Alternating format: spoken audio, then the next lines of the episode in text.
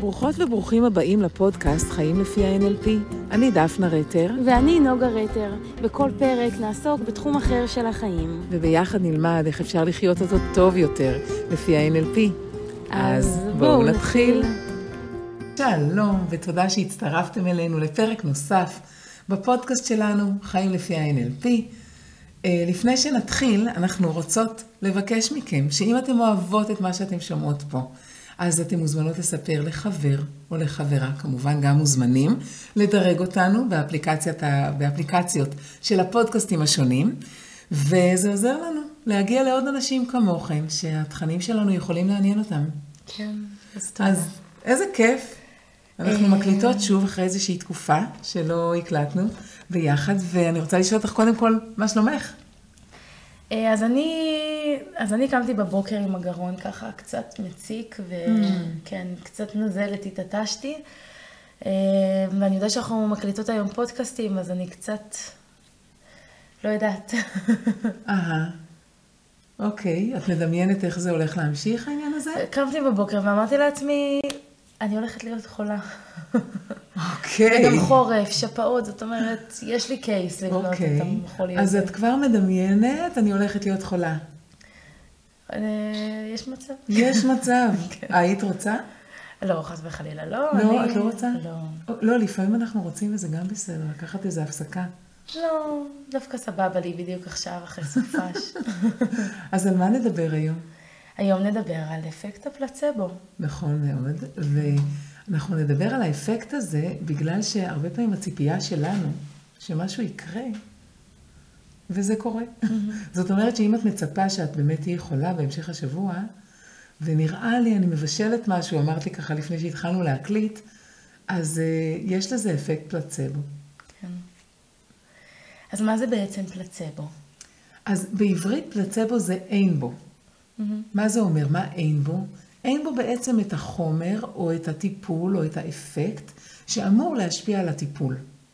אם למשל אנחנו מדברים על אה, פלצבו ברפואה, אז נותנים לבן אדם תרופה שאין בה שום חומר אה, אמיתי. בעצם תרופת דמה. כמו סוכרזית, לדוגמה. כמו סוכרזית, נגיד. את, אה, למה את אומרת סוכרזית? האמת שפשוט אחת התלמידות שלי באחד הקורסים, אז היא אמרה שלאנשים מבוגרים בגיל השלישי הרבה פעמים הם נותנים סוכרזית ואומרים שזה יעזור להם לכאבים, אהה. וזה עובר חלק. כן, אז אם כך זה בדיוק בדיוק אפקט פלצבו. זה בעצם אפקט שההשפעה של האמונה של האדם על זה שהוא מקבל טיפול, והטיפול הזה עומד לעזור לו, זה כבר עוזר, בלי קשר אם יש חומר אה, אה, כימי, אמיתי, פעיל בתוך התרופה הזאת, ובין אם לא. מדהים. עכשיו, האפקט הזה, אה, למה אנחנו הולכות לדבר עליו היום? איך זה מתקשר אלינו? נכון, אז מה את אומרת? למה נדבר עליו היום? אמ, קודם כל, יש אנשים שאומרים, אה, רפואה משלימה, את עוסקת ברפואה משלימה, אז זה פלצבו, אז אולי נענה גם על השאלה הזאת. וכשהם אומרים את זה, הם בעצם באים ואומרים, זה בעצם שקר. זה בעצם לא באמת עוזר. כי פלצבו זה כוח האמונה, ולא מעבר לזה. כן, זה לא באמת, אה, אין שם שום דבר אמיתי. כן. ובדיוק על זה נדבר היום. נכון. ואולי לפני זה נבין מאוד לעומק מה זה אפקט פלצבו, ואני יכולה לספר לך שעשיתי עבודה רצינית לפני הפודקאסט הזה, אה, בשביל לאסוף מחקרים, כי זה תחום שמרתק אותי כבר המון המון שנים. אז... אה, אני גם מאוד מאמינה במחקרים ובמספרים. אה, בעיניי להביא מספרים לאדם שעובדים איתו, הרבה פעמים זה לעצמו אה, מאוד מחזק את האמונה. או שנגלה שגם זה פלצבו. נכון, אני חושבת שכן, שכשבן אדם אה, מאמין באיזשהו מחקר, זה כבר יעבוד. כן. אז אולי הראשון שגילה, שהתחיל לגלות על אפקט פלצבו, אה, היה רופא מרדים אה, במלחמת העולם השנייה, אה, בשם הנרי ביצ'ר. והרופא המסכן הזה היה צריך לטפל בעשרות ובמאות פצועים מאוד קשה, ולהרדים אותם כדי לעשות להם טיפולים מאוד כואבים. ושלא ירגישו את זה, אממה. לא היה לו מספיק חומר משכך כאבים. ועכשיו האפשרות הייתה או לא לטפל בהם בכלל, או לטפל בהם בלי לשכך כאבים, שזה גם נורא קשה. ובגלל החמלה שלו ובגלל שהיה לו קושי אה, לא לטפל, הוא נתן לאנשים איזושהי תרופה אינרטית. אה, מה שהוא נתן להם היה פשוט אה, סליין, איזשהו כמו מים עם כלום, והוא אמר להם, אני נותן לכם מורפיום. והחיילים הפצועים האמינו שהם קיבלו מורפיום, וזה השפיע עליהם לטובה. עכשיו, הוא עשה את זה ככה בשדה הקרב, וואו. אבל הוא חזר מהמלחמה, והוא אמר, רגע, יכול להיות שאני עליתי פה על משהו מאוד מאוד גדול, וב-1990, 1955, הוא התחיל אה, לעשות ממש מחקרים על זה. ובעקבות המחקר שלו, שגילה שכשנותנים לבן אדם, כשנותנים לבן אדם תרופת דמה, פלסבו, והוא מאמין שנתנו לו תרופה אמיתית, זה משפיע עליו, הוא בא ואמר, אם ככה אנחנו צריכים בעצם לשנות את כל המחקר הרפואי שאנחנו עושים, ולהתחיל אה, לבדוק תרופה רגילה, תרופה אמיתית, מול תרופת פלצבו, כדי בעצם... לבודד. נכון. כן. לבודד את המרכיב הפסיכולוגי הזה. כי מה שהיה לפני, אם אני מבינה נכון, תתקני אותי, זה שאם רוצים לבדוק אם תרופה שעוזרת לכאבי ראש עוזרת, היו פשוט נותנים לבן אדם כדור ואומרים לו זו תרופה לכאבי ראש. בדיוק. ובודקים את הדיווח שלו. אבל ברגע שאנחנו יודעים שיש פה גם את המרכיב של האמונה של האדם, אנחנו לא יכולים לדעת האם הכדור הוא מה שעזר, או עצם האמונה של האדם שהכאב ראש ייחלש. בדיוק, אבל זה גם לא סתם שהאמונה של האדם היא זאת שהיא, היא, הוא מאמין שלא כואב לו, אבל בעצם פיזיולוגית ממשיך לכאוב לו, באמת פחות כואב לו. הגוף באמת מפריש אנדורפינים טבעיים, שהם מאוד דומים למורפיום, נגיד חיצוני, ובאמת זה משכך כאבים. אני חושבת שכל הורה פה, או את כילדה, אנחנו מכירים את זה, כן. נכון? ומה? נגיד את הנשיקה, כן. שילד נופל, אז אה, גם לפעמים יש לי אה, ילד מאומץ, זאת אומרת, אה, ילדים שאני עובדת איתם, שאני מתנדבת איתם, אז השבוע הוא נפל ונתתי לו נשיקה, הוא בן ארבע, והוא אמר לי, לא נתת לי במקום הנכון, והוא בוכה, בוכה, בוכה. אז זזתי קצת ימינה, נתתי לו נשיקה, ואז הוא נרגע. זה כנראה פלצבו. ממש ככה, אבל לא סתם. עשו מחקר על ילדים, okay. אוקיי. שנותנים להם נשיקה, mm-hmm. וגילו שהם מפרישים את האנדורפינים האלה, הטבעיים. Mm-hmm. זאת אומרת, הם, הם באמת מאמינים שהנשיקה עוזרת להם, ואז הגוף שלהם מפריש חומרים משככי כאבים טבעיים. מהמם. האמת שבהקשר הזה אני אגיד גם פלסטר, זאת אומרת, כשבן אדם נחתך, אז לשים פלסטר לא אמור לשנות את עוצמת הכאב. נכון. אז ילדים כל כך אוהבים פלסטרים, ואפשר לעשות להם פלסטרים צבעוניים, ובכל מיני, בכלל זה ישפיע עליהם מאוד, ונשיקות פלא כמובן, ולשים קרח ולמרוח משחה, ולעשות פו, וכל מיני דברים שאנחנו יודעים שלא באמת אמורים לעזור. Mm-hmm. ופעם אנשים אמרו, זה לא באמת עוזר, זה סתם, זה אחיזת עיניים. אבל מ-1980, כשהתחילה להתפתח הרפואה, ואפשר היה להתחיל ממש למדוד, אז ראו שאפקט פלצבו הוא משפיע באמת על לחץ הדם, הוא משפיע באמת על חומרים משככים כאבים, באמת אה, הוא משפיע גופנית עלינו. המערכת החיסונית מגיבה לזה, זה בעצם... וגם. המערכת החיסונית שלנו מגיבה לזה, זאת אומרת כל מערכות, גם המערכת ההורמונלית שלנו. יכולה להגיב אז לזה. אם כבר הגענו ללחץ דם ולמערכת הורמונלית. איך, איך, מה הקשר נגיד לוויאגרה? אז זה, זה גם אה, מחקר שעשו באמת. Mm-hmm. קודם כל, מה זה ויאגרה? בן אדם נוטל איזושהי תרופה, גבר, כן. נוטל תרופה, ומאמין שהתרופה הזו תעזור לו להגיע לזקפה יותר טובה. Mm-hmm. עכשיו נתנו, אה, לקחו איקס גברים, לא זוכרת כמה, חצי מהם קיבלו ויאגרה אמיתית, וחצי מהם קיבלו כדור שנראה בדיוק כמו ויאגרה.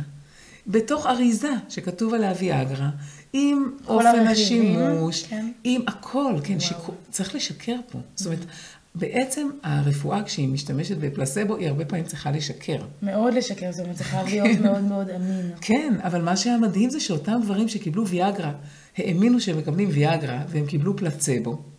היה שיפור מטורף בזקפה שלהם, מעצם האמונה. כן. אוקיי, ואני חושבת שהשיא של השיאים של אה, פלצבו שאני שמעתי עליו, אוקיי. זה על ניתוח פלצבו שעשו. מה, חתכו, לא עשו כלום, תפרו? בדיוק. כן, אוקיי. ממש ככה, ב-2002. איזשהו אורתופד שעשה הרבה מאוד ניתוחים בברכיים, בעיקר לספורטאים, בשביל לט... לטפל להם בסחוס, mm-hmm. שסבלו מכאבי ברכיים נוראים, ומה שהיה מקובל אז זה לעשות ניתוח שעושה איזושהי, אני לא, לא יודעת בדיוק מה, החלפה, שטיפה, מתן של תרופה בתוך הברך. והם לקחו, ובאיזשהו שלב התחיל להיות לו חשד, הוא לא היה בטוח אם הניתוח עוזר. הוא לקח הרבה מאוד ספורטאים, וחילק 180 ספורטאים לשלוש קבוצות. Okay. אוקיי. קבוצה אחת עברה את הניתוח במלואו לפי הפרוטוקול הקודם. Mm-hmm. קבוצה שנייה עברה חצי ניתוח, עשו חתך, אה, שטפו את המקום, נתנו שם איזושהי אולי תרופה אינרטית כזו, לא משהו רציני, וסגרו. לא סיימו את התהליך. לא עשו את כל, הת... את, כן. את, את, את ה... בעצם, מה שהאמינו שהוא זה שמרפא, את זה לא עשו להם. אוקיי. לקבוצה השלישית, אפילו לא עשו ניתוח. מה כן עשו? הכניסו אותם לחדר ניתוח. המשפחות שלהם וגם הם לא ידעו שזה ניתוח דמה. Mm-hmm. הם היו בהרדמה חלקית, היה מין פרגוד כזה. הם שמעו את הרופאים מדברים. איזה קטע. אה, תביא לי בבקשה את המכשיר הזה, אה, כבר נתת לו את התרופה, בואי נשטוף, בואי נעשה בו. עשו להם כל מה שעשו. הם היו בערנות מלאה כדי להבין. כולם היו כן. בחצי, כולם היו בערנות וכולם שמעו את אותו פסקול של ניתוח. ממש, הרופאים שיתפו שם פעולה, הם היו כן. שחקנים. כן. רופאים שחקנים. עשו להם חתך קטן, ממש חתך קטן. רק כדי שתהיה צלקת, שהם יאמינו. כן, השאירו אותם בהרדמה את אותו משך זמן, הרדמה מקומית את אותו משך זמן, לא עשו כלום, נשמע פסקול של ניתוח ותפרו. עכשיו, מה, מה היה מדהים? השיפור של הקבוצה השלישית היה הכי גדול. למה? כי הם לא נפצעו בכלל בעצם. לא, הם לא היו צריכים להחלים מניתוח. לא היו צריכים להחלים מניתוח, רק האמונה. הקבוצה השנייה, היה, הקבוצה השנייה והשלישית גם כן היה שיפור. כן. קצת פחות מהקבוצה השלישית. והרופא הזה, בעקבות הניסוי הזה, מדהים. שיש בו משהו מאוד לא אתי בעיקרון, אגב, אסור לעשות ניתוח פלסבו, אלא אם כן זה באמת חלק ממחקר מבוקר. אבל בעקבות זה הפסיקו לעשות את הניתוחים האלה. היום הניתוחים שהיו עושים אז כבר לא מקובלים. זאת אומרת, מ-2002 כבר לא עושים את הניתוחים האלה. שזה די מדהים. מה שעשה את השינוי באמת היה רק הפסיכולוגיה. אז אני אה, חושבת ש, שבעיקר כן. מה שעולה לי מכל המחקרים שאת מציגה כאן, זה כמה האמונה שלנו חזקה. נכון. אמ, אנחנו עוד נשלב את זה באמת עם NLP, אבל אני מאמינה שבאמת לכוח המחשבה יש כל כך הרבה מה לתת, וזה משפיע על הגוף, על המערכת החיסונית, על היכולת שלנו להחלים, או לא להיפצע, או... ו... ופלצבו ממש מדבר על זה. נכון, אפילו תרופה אמיתית. Mm-hmm. השאלה אם הבן אדם יודע שהוא קיבל את התרופה, או לא יודע שהוא קיבל את התרופה. למשל, לקחו קבוצה של אנשים אחרי ניתוח, ולחלקם נתנו תרופה משככת כאבים בתוך האינפוזיה, שהם ממילא מקבלים. כשהם לא רואים שנותנים הם לא להם. הם לא יודעים שהם מקבלים את התרופה. ולקבוצה אחרת לא נתנו את התרופה בתוך האינפוזיה, אלא הגיעה הגיע רופאה ונתנה להם זריקה. מי את חושבת שהושפע יותר מאותה תרופה בדיוק? אלה שראו את הזריקה. אלה ש, שקיבלו את הזריקה והרגישו שהם מקבלים בדיוק. Mm-hmm. זאת אומרת, הבדלים ממש ממש ממש גדולים. האפקט היה כפול בשיכוך הכאבים. יאללה. כן, שזה מדהים מדהים. אמ, לקחו עוד, עוד משהו שמדבר, נגיד, על הקטע הפסיכולוגי כאן, זה שלקחו 200 חולים, חילקו אותם ל-50, 50, 50, 50. לארבע קבוצות. עם אותו רופא. אוקיי. עכשיו, אה, יש הרבה מאוד פעמים שמגיעים לרופא חולים, שהרופא לא כל כך יודע מה לעשות איתם. כן. זה איזה מין לא מפושט כזה, לא ברור. והרופא הזה, 50 אה, אחוז, 50 אה, חולים, הוא רק עשה להם שיחת הרגעה, אמר להם, תקשיבו, ככל הנראה זה שום דבר, זה יחלוף מעצמו. איזה קטע. קבוצה ראשונה. לקבוצה השנייה הוא עשה שיחת הרגעה, ובנוסף הוא נתן להם תרופת פלצבו. נגיד. איזשהו ויטמין, אמר להם, חוץ מזה, תיקחו גם את זה, זה יעבוד מאוד טוב. לקבוצה השלישית, הוא אמר, תראו, אין לי מושג מה יש לכם. בואו נחכה, נמתין, נראה איך זה מתנהג. ולקבוצה הרביעית הוא אמר, אין לי מושג מה יש לכם, ליתר ביטחון, קחו את התרופה הזאת. אני יודעת באיזה קבוצה אני הייתי רוצה להיות. באיזה קבוצה את היית רוצה להיות? בשנייה, בקבוצה השנייה. בקבוצה השנייה, ובאמת הקבוצה, אגב, הקבוצה הראשונה, עם שיחת ההרגעה בלבד, והקבוצה השנייה, הגיבו אותו דבר. וואלה, כן. אה, הפתעת אותי. לעומת הקבוצה השלישית והרביעית, שהגיבו הרבה פחות הרבה טוב, פחות כמובן, כמצופה. זאת אומרת שמה שהמחקר הזה הוכיח זה ששיחת ההרגעה של הרופא היא אפילו יותר משמעותית מהתרופה. וואו. שזה אגב גם פלצבו. זאת אומרת, ברור. רופא שבביטחון אומר שהכל בסדר וזה יחלוף. זה מחזק את האמונה של האדם. כן, בוודאי. אז יש, יש היום המון המון מחקר על פלצבו, והוא הוא נורא מעניין, אגב, הוא גם לא רק בתחום של הרפואה, אפשר לראות פלצבו ב, בהמון, המון אה, אה, דברים אחרים. אה, למשל בעולם העבודה. אה, עשו איזשהו מחקר מאוד מאוד מפורסם, שקוראים לו המחקר של הופרן, שבדק אה, את עולם העבודה. זה היה מפעל, הם לקחו איזשהו מפעל ענק, והם חילקו אותו להמון המון קבוצות, ורצו לבדוק השפעה של רמת התאורה. נגיד, בחלק מהאולמות הם הגבירו מאוד את התאורה, הם חשבו שיהיה לאנשים יותר קל לעבוד עם תאורה רצינית. במקומות אחרים הם החלישו את התאורה, רצו לראות איך זה משפיע. היו כאלה שהגבילו להם את, ה, את השעות שהם עובדים, אה, נתנו יותר חופש, פחות חופש. ניסו הרבה מאוד כן, ניסויים. יותר הפסקת צהריים, פחות הפסקת צהריים. אוקיי. והיה להם השערת מחקר. ככל שלאנשים תהיה יותר רווחה, ויותר תאורה, ויותר הפסקות, התפוקה שלהם תעלה. ומה גילו במחקר הזה? בלגן מטורף.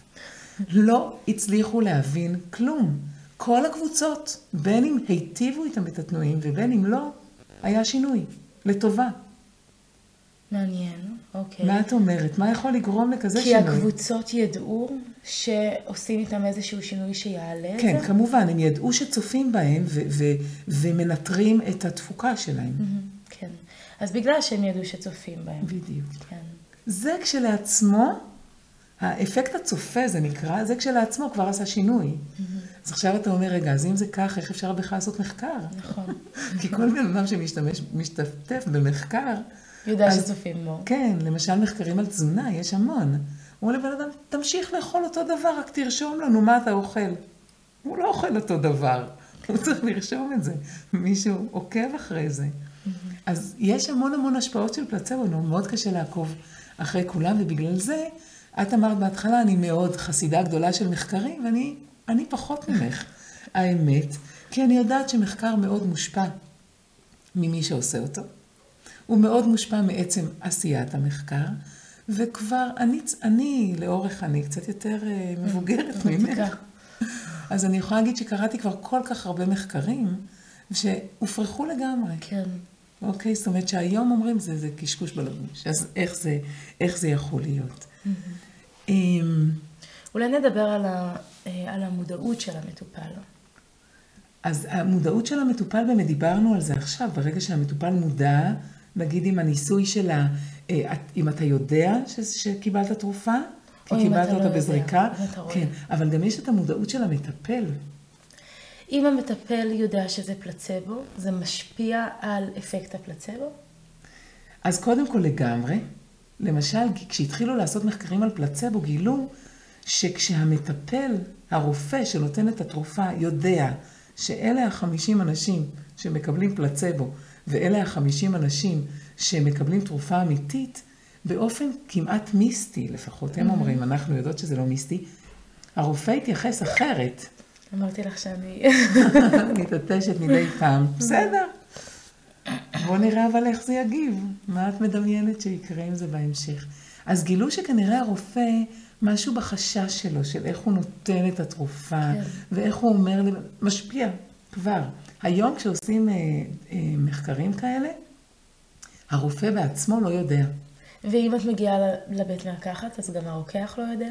אה, את לא יכולה לקנות תרופת פלצבו בבית מרקחת, כי אה, פלצבו משתמשים בו בעצם רק במחקר. כן. אמורים, זאת אומרת, אמורים להשתמש בו רק במחקר. אה, כשבדקו רופאים, גילו ש-50% מהרופאים מודים שהם מדי. פעם נותנים פלצבו. עכשיו, איך הם נותנים פלצבו? מגיע חולה ואומר, אני, יש לי ככה וככה וככה, והרופא פשוט נותן לו איזשהו כדור, שהוא יודע ויטמין. שלא יזיק, ויטמינים. במקרה היותר גרוע לפעמים רופאים נותנים אנטיביוטיקה. למרות שהם יודעים שלא צריך, אבל הם יודעים שזה ייטיב עם המטופל. מטופל. אבל אם אנחנו מדברות על המודעות של המטפל, אנחנו יכולות פה לדבר על אפקט שנקרא אפקט פיגמליון. אוקיי. את מכירה את האפקט הזה? או נבואה שמגשימה את עצמה. שזה אפקט מאוד מאוד מעניין, אה, שמדבר על זה שכשהסביבה מצפה ממני למשהו, אז אני משתנה. מתאים אה, את עצמי לציפיות, אם יש ממני ציפייה להיות חכם, מוצלח, זאת הכוונה? אה, כן, לגמרי, לגמרי. אני יכולה לספר שהאפקט הזה על נבואה שמגשימה את עצמה, אז הראשון שגילה את זה, או לפחות הגדיר את התופעה הזאת, כי אני חושבת שזה ידוע מקדמת דנן, כן. אבל אה, סוציולוג בשם אה, רוברט מרטון, שבשנת 1948 התחיל לדבר על האפקט הזה, שכשהציבור, או כשמישהו מאמין במשהו, הוא יכול לפעול בדרך מסוימת שתגרום לזה שזה יתגשם. והוא, את בעצם אומרת שהאמונה משנה את איך שהאדם מתנהג, יגיב, יחשוב וכו'. כן, בואי נחשוב אפילו נגיד בכלכלה, זה תחום שאת מאוד אוהבת. נכון. ב-1932 נפוצו שמועות על איזשהו בנק מסכן, כן, כן, כן. שעומד לפשוט את הרגל, ומה קרה? כולם פשוט משכו את הכסף, כי מי רוצה שהבנק יפשוט את הרגל והכסף שלהם ייבלע שם? אז ואז הבנק- מה קרה? הבנק פשט את אז הרגל. הבנק אכן פשט את הרגל. הוא היה במצב פיננסי מעולה לפני השמועה הזאת. כן. עכשיו, יש, אה, יש מחקר מקסים שאנחנו גם אה, מביאים בפרק שאנחנו מלמדים בקורסים על אמונות, שנקרא אפקט פיגמליון בכיתה. מהמם, אוקיי. על זה שסיפרו למורים אה, שיש בכיתה שלהם, 20% מהתלמידים בכיתה שלהם, יש להם, הם מוגדרים, עשו להם במהלך החופש הגדול, עשו להם מבחני איי-קיו, והתלמידים הספציפיים האלה הם late bloomers. יש להם אה, פריחה מאוחרת, אבל השנה יראו שבעצם הם אמורים באמת לשגשג מאוד. ובמכוון לקחו תלמידים ממוצ... עם איי-קיו ממוצע של 100. 100 זה הממוצע. לא יותר מדי חכמים, לא יותר מדי טיפשים, ככה ממוצעים, אבל אמרו למורים, תשימו לב לילדים האלה. במשך שנה המורים שמו לב לילדים האלה, ומה את חושבת שקרה? מן הסתם ה-IQ שלהם עלה. אז זהו, ה- קודם כל, באמת בסוף השנה עשו להם מבחני איי-קיו, והאיי-קיו עלה בחמש נקודות, שזה המון. זאת אומרת, זה לא קורה סתם. הציונים שלהם עלו, ההשתתפות שלהם בכיתה, המוטיבציה שלהם. התייחסו אליהם כאל תלמידים שהולכים להצליח, והם הרגישו את זה. אז אה, מי נכנסו לתפקיד הזה? אז הם הצליחו. נכון. אולי רגע לפני שנגיע ללדבר על, אה, על מה שאנחנו אה, עושים עם אפקט פלצבו, אנחנו יכולות לדבר על עוד משהו שהוא ההפך מאפקט פלצבו, וזה נקרא אפקט נוסבו. נושא בו, אוקיי, שמן הסתם אה, זה השפעות שליליות שיכולות להיות. על, נכון מאוד, שכשבן אדם מצפה שיהיה רע, נהיה רע. נכון, אז יכול להיות שאת עכשיו ברגע יכולה זה. למנוע את אפקט הנוסבו שלך. נכון. על הצינון הזה, נכון, אז התעטשת כמה פעמים בבוקר, ואת מרגישה אולי קצת את הגרון. יכול להיות שאת תחלי מתוך כמה דקות. ויכול להיות שבאמת היא יכולה, כן? השאלה מה הציפייה שלך עושה. אז יש לך דוגמאות למצבים כאלה? אז uh, עשו מחקר על חולים של פיברומיאלגיה, אוקיי. ונתנו להם איזושהי תרופת דמה, ואמרו להם שהתרופה הזו עלולה לעשות איקס תופעות לוואי. תופעות לוואי, כן. ועשרה אחוז מהם ביקשו לעזוב את הניסוי בגלל שתופעות הלוואי היו חמורות מדי. אוקיי. הם כמובן לא ידעו שזו תרופת דמה, אבל הם אמרו שהבחילות והחולשה והסחרחורות שהם מרגישים לא מאפשרים להם להמשיך בניסוי. יאו. כשבעצם אין שום דבר שאמור לייצר תופעות לוואי. ועשרה אחוז מהם כל כך סבלו מתופעות לוואי, כן. שאני רוצה להגיד, הם, הם המציאו אותם, אבל זה, אבל זה לא בדיוק. הגוף שלהם הגיב לאמונה. כן, כן. וואו. כן, אה, אה, אפילו פעם עשו ניתוח, אה, עשו ניסוי עם כימותרפיה, דמה. חולי סרטן, כן. שעושים להם כימותרפיה. בכאילו. בכאילו. לא נתנו להם באמת תרופה ורצו לראות איך זה משפיע. וזה השפיע עליהם מאוד לטובה. האמונה שהם מקבלים כימותרפיה. מדהים. אז זה נשמע הגידולים- כמו פלצבו רגיל. כן, אבל מה שמדהים זה שגם אמרו להם שיש תופעות לוואי לכימותרפיה, ולחלק מהאנשים נשרו השערות. וואו. היו אנשים במחקר הזה שהיו קרחים לגמרי תוך כדי המחקר. יאללה.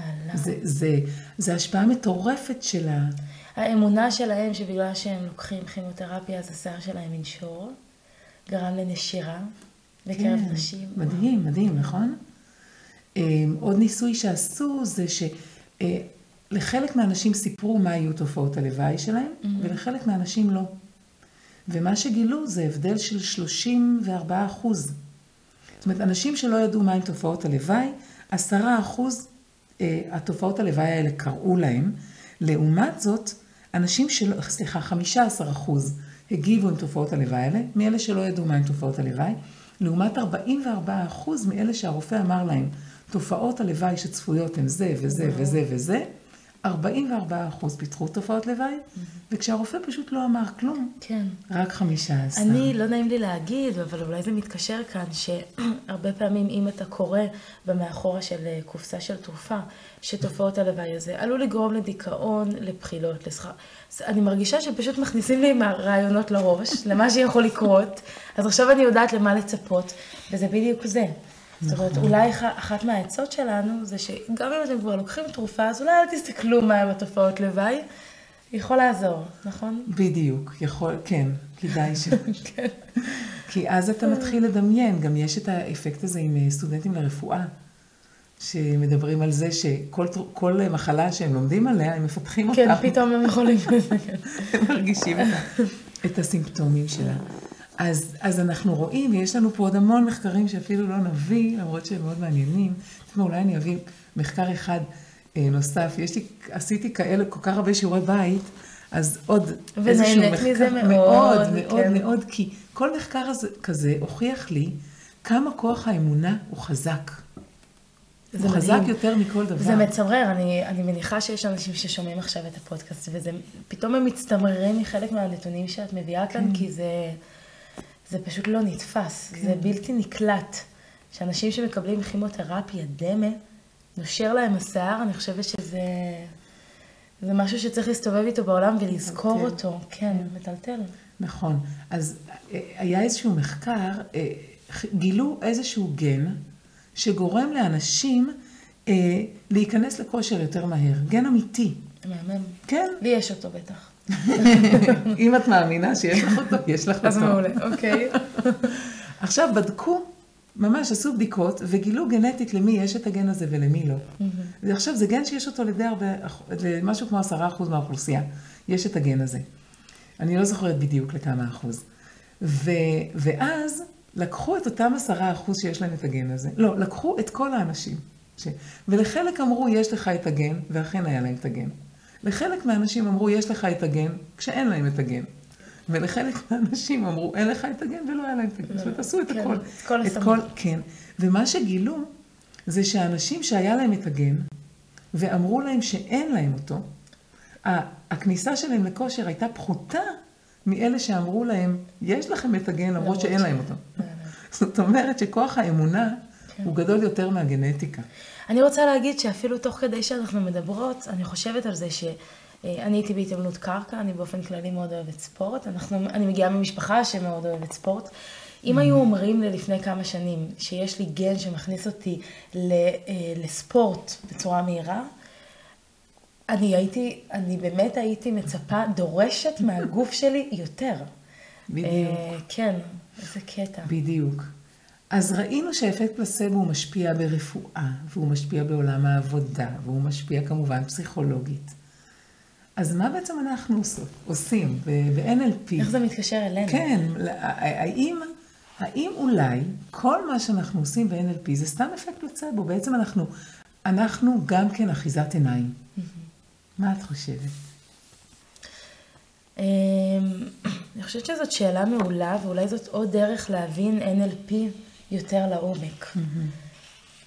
זאת לא אחיזת עיניים. אני חושבת שיש המון מרכיבים של פלצבו שמגיעים לידי ביטוי בטיפולי NLP ובכלל ברפואה המשלמה. כי כשאדם מגיע לטיפול, והוא שמע על כל כך הרבה אנשים ש-NLP עזר להם, הוא כבר מגיע עם אפקט פלצבו, שהטיפול יכול לעזור לו. Mm-hmm. ואם אני מגיעה עם ביטחון כמטפלת, ואני אומרת, 40% מהאנשים שאני עובדת איתם בקליניקה, סובלים מהתקפי חרדה, וחלקם לקחו תרופות פסיכיאטריות, ותוך כדי הטיפולי NLP הייתה, אה, הייתה הקלה עד למצב שבו אדם הפסיק לסבול מהתקפי חרדה, זה פלצבו. זה פלצבו. אבל יש לנו גם כל כך הרבה טכניקות וכלים לעבודה עם הדמיון ועם התת מודע, שזה משהו שמחזק את האמונה של האדם שהטיפול יצליח, והוא גם, גם משנה דברים. אז אני אומרת, זה גם וגם וגם. כן. מה את חושבת? אז קודם כל, יש, כשמדברים על פלצבו, אז זה כאילו שקר. Mm-hmm. עכשיו, באמת כש, כשעושים מחקר ונותנים לאנשים תרופת דמה, או משקרים להם ואומרים כן. להם, עשינו לכם ניתוח, נתנו לכם כימותרפיה. אגב, יש בזה משהו מאוד לא אתי, זאת אומרת. יש בזה משהו לא אתי. כן. אנחנו, אין לנו את הבעיה האתית הזאת. אנחנו בעצם באים ואומרים, אנחנו לא נותנים לך שום תרופה. אנחנו עובדים עם הכוח של התודעה. אנחנו עובדים עם הכוח של האמונה, אבל אנחנו יודעים, ואפקט פלצבו מוכיח את זה, שכוח האמונה עושה שינוי אמיתי. כן. אני חושבת שרופא שיבוא ויגיד לי רפואה משלימה או NLP זה אה, סתם חרטוט או קשקוש, אני אגיד לו, הרפואה מכירה ב-NLP ככלי שעובד, כי אתם מכירים בפלצבו. זאת אומרת, אתם מכירים בזה שהאמונה של האדם או של המטופל היא קריטית מאוד מאוד מאוד, לפעמים אפילו יותר מטיפול, מטיפול קונבנציונלי. אז אם זה ככה, איך, איך, איך אפשר לא להכיר ברפואה המשלימה? כן. אמ, אני אולי אספר בקטע הזה האתי על איזשהו סיפור מאוד מאוד אה, ככה קדום ששמעתי על איזשהו שאמאן okay. אוקיי. בקנדה. זאת אומרת, בקנדה היו שאמאנים, רופאי אליל, מה שאנחנו קוראים, וכשאנחנו אומרים רופאי אליל, אנחנו אומרים, אה. מאחזי עיניים. כן. וגדל שם איזשהו נער בוונקובר בשם אה, קאסלייט או משהו כזה, שלא בטוחה על השם שלו, והוא אמר, אני יודע שהם עובדים על אנשים. אני יודע, אני רואה את זה מהצד ואני קולט. אני, אבל אני לא בטוח, אז אני צריך להיכנס לתוך השמאניזם, ללמוד את הטריקים שלהם, ואז אני אוכל לגלות לעולם שהם באמת מאחזי עיניים. וזה מה שהוא עשה. הוא התקבל לתוך, ה, לתוך העולם הזה שמלמד שמניזם, והם באמת סיפרו שיש להם, הם לימדו אותו איך הם יכולים לשאוב את המחלה מתוך הבן אדם. עכשיו, איך הם עושים את זה? הם ממש ניגשים פיזית לבן אדם עם הפה, עושים, שואבים את זה ממנו. הם מראש מחביאים נוצות בתוך, ה, בתוך שלהם. הפה שלהם. הם נושכים את עצמם, את השפה, את החייך שלהם מבפנים הם נושכים. מערבבים מבפנים, אחרי שהם כאילו... זה נשמע לי... כן, מערבבים את, הרו, את, ה, את הדם עם הנוצות, ואז הם עושים, שואבים מבן אדם את המחלה ויורקים את זה. עכשיו, הבן אדם רואה כן. שירקו איזה משהו שנראה מגואל בדם, הוציאו את זה החוצה מתוך הגוף שלו. יאללה. ו- וכשהוא גילה את זה, הוא אמר, אוקיי. עכשיו אני יכול... עכשיו אני יכול להגיד לעולם, מה הטריקים שלהם? טריקים כאלה זולים.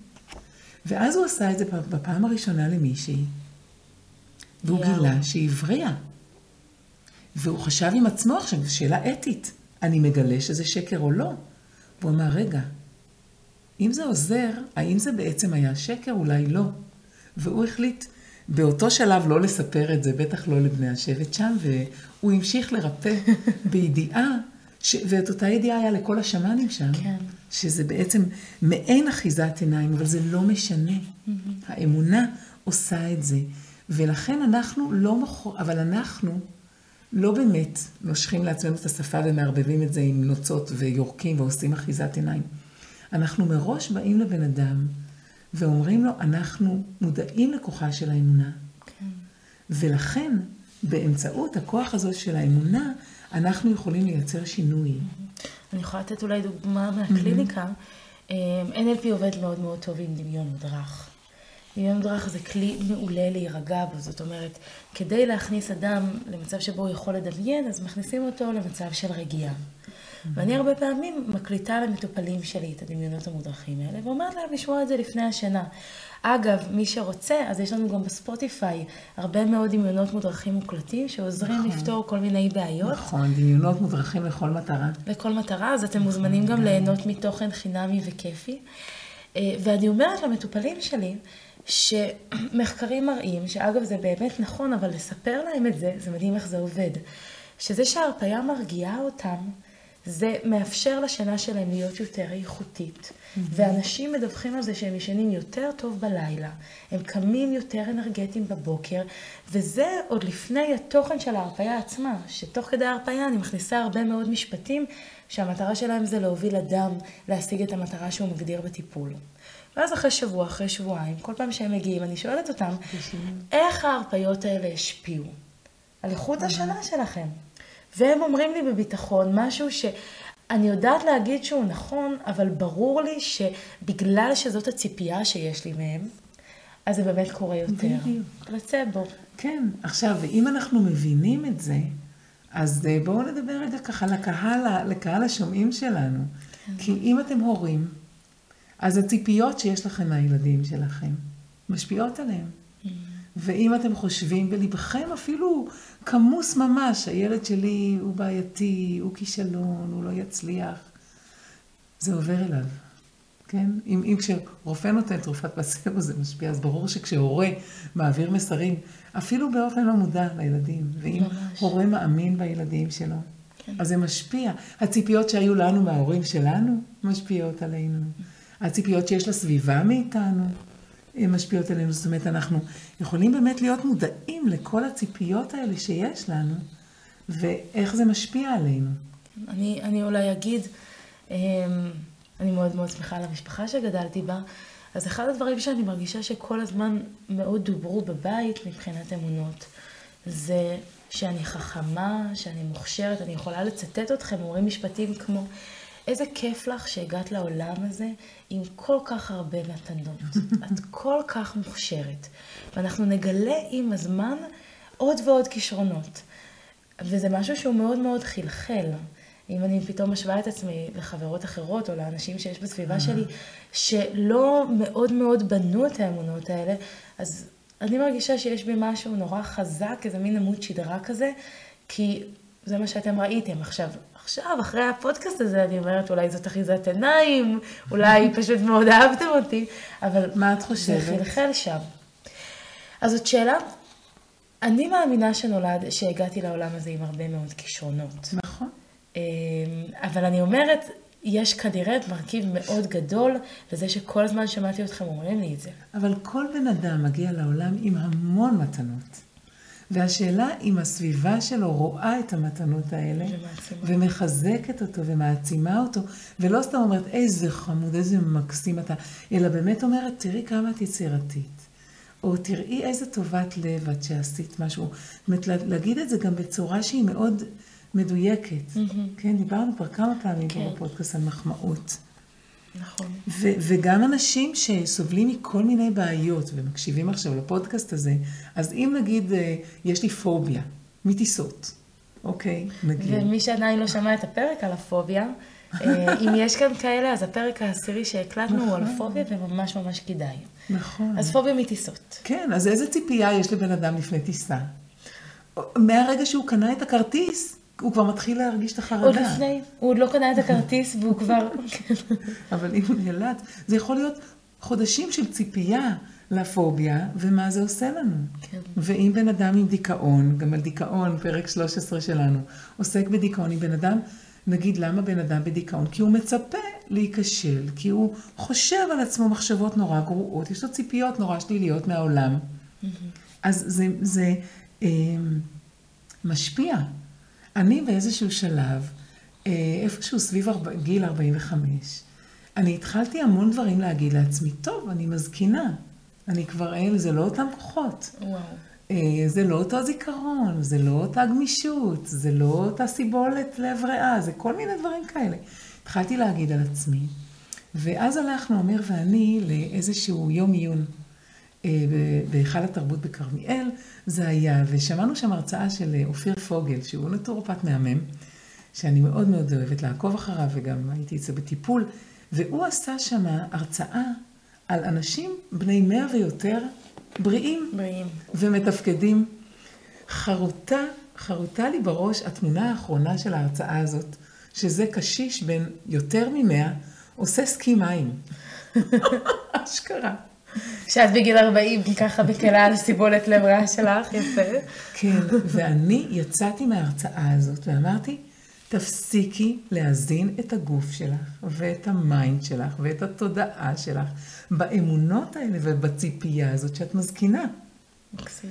ועכשיו גם תוך כדי עבודה על הפודקאסט נתקלתי במחקר okay. על אוקיי. זקנה באמת, שלקח אנשים בני 60 ובדק מה האמונות שלהם לגבי זקנה.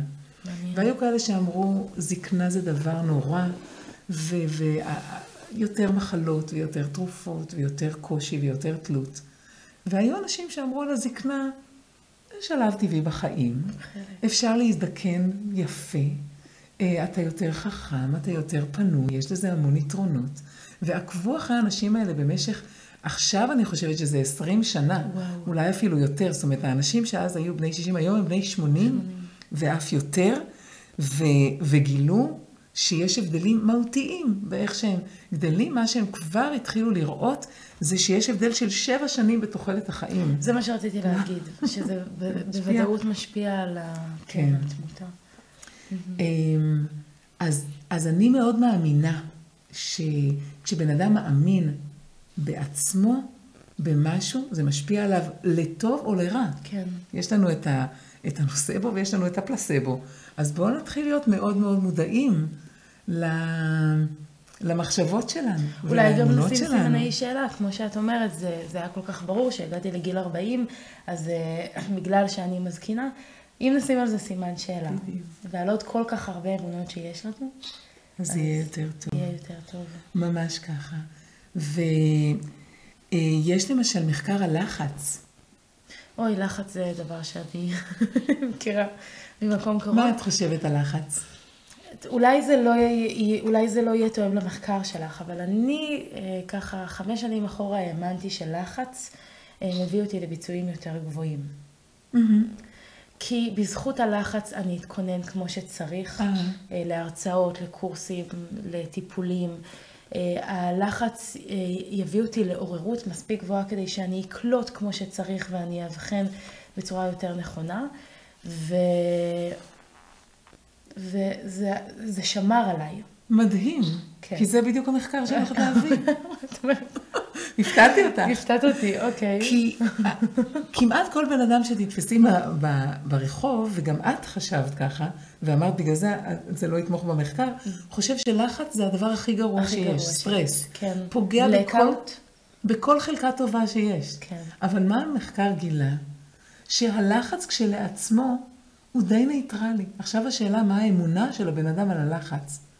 אוקיי. ובן אדם שמאמין שהלחץ יפגע בו ויגרום לו לבעיות כאלה ואחרות, הלחץ אכן פוגע בו, גם בריאותית. לעומת אנשים כמוך, שחושבים שלחץ הוא טוב להם, שהלחץ לא פוגע בהם. אז את חסינה מפני ההשפעות השליליות של הלחץ, ולמרות זאת, את יכולה קצת יותר לאט, זה בסדר. אפשר להירגע. כן, כן. אז את בעצם אומרת שלחץ לעצמו זה דבר שהוא הוא לגמרי בסדר, ועכשיו השאלה היא איך כל אדם מתייחס לזה. אמ, אולי אני מדביקה אותך בזה. לא, לא בלעתי טוב. מעניין. אז המוח שלנו מנבא קדימה כל הזמן. כן. אנחנו כל הזמן מתכוננים הלאה. אה, אתם מוזמנים לבוא אולי ל... יש לנו את השיעור החינמי הזה שאנחנו עושים לאנשים שמתעניינים ב-NLP ובדמיון מודרך, נקרא טעימות NLP. אנחנו שם ממש מראים איך הציפייה אה, מייצרת אה, שינוי. תגובה איך של השינוי, הגוף. כן, איך השינוי מתחיל בדמיון. והשינוי הוא, אנ- אנחנו רואים את זה, וגם המחקר מוכיח, שהשינוי מתחיל בדמיון, ואפשר לראות את זה, אנחנו הצלחנו לעזור לאנשים להיכנס להיריון, להקטין גידולים, אה, להשתחרר מפוביות, מאלרגיות. אלרגיות. כן, זאת אומרת, אנחנו רואים שזה לא, זה לא אה, רפואת אליל. זה עובד כי זה עובד. אז בעצם אני חושבת שהשורה התחתונה, אם אנחנו מתחילות לסכם, זה שיש פה פלצבו, ויחד עם זה יש עוד כל כך הרבה דברים ש-NLP נותן, והשילוב הזה ביחד הוא פשוט מעולה. Mm-hmm. וגם הרפואה יודעת ש-NLP ובכלל הרפואה המשלימה היא טובה. אין מה לעשות, היא מכירה בזה. אה, כל אחד מאיתנו יכול למצוא דברים בחיים שלו שפלצבו משפיע. אה, אני, תוך כדי שאת הצגת את המחקרים, הרגשתי איך זה היה משפיע עליי, והייתי חלק מהמחקר, ואני בטוחה שגם אתם המאזינים. כן, איך זה כבר פותח לך את הראש. ממש. את אומרת, רגע, עם כוח, עם האמונה שלי, יש לה כזה כוח מרפא ומשנה חיים, אז, אז למה לא לחיות אה, לפי ה-NLP, באמת עם, ה, עם הכלים האלה, ויש לנו כלים ממש מדהימים, גם לעשות, הרבה פעמים אנשים איזשהו טקס. שבעקבותיו הם מרגישים שהשינוי עומד לקרות. כן. ו- ואז הוא קורה. אז אנחנו מזמינים אתכם אה, לשאול אותנו עוד שאלות על זה, להשאיר לנו תגובות על הפודקאסט שלנו. אם אתם רוצים, אתם יכולים גם להציע רעיונות. רעיונות לפרקים חדשים. נכון, כן. אנחנו, יש לנו שפע של רעיונות בקנה, אבל נשמח לשמוע מה מעניין אתכם. רק נגיד שיש כל כך הרבה אנשים שנותנים לנו פידבקים ותגובות על הפרקים האלה. שזה גם מחמם את הלב וגם באמת נותן מוטיבציה לשבת כאן ולהקליט עוד. Mm. אנחנו מקבלות עשרות הודעות בחודש מאנשים שאומרים לנו שהפרקים האלה תורמים ועוזרים להם. אה, ושהם אפילו אוהבים אותנו בזכות זה. אז אנחנו מזמינים גם אתכם, תגיבו, תעשו לייק, תשתפו אנשים שזה יכול לעניין אותם. תעקבו אחרינו, תעשו פולו, תלחצו על הפעמון אם אתם ביוטיוב.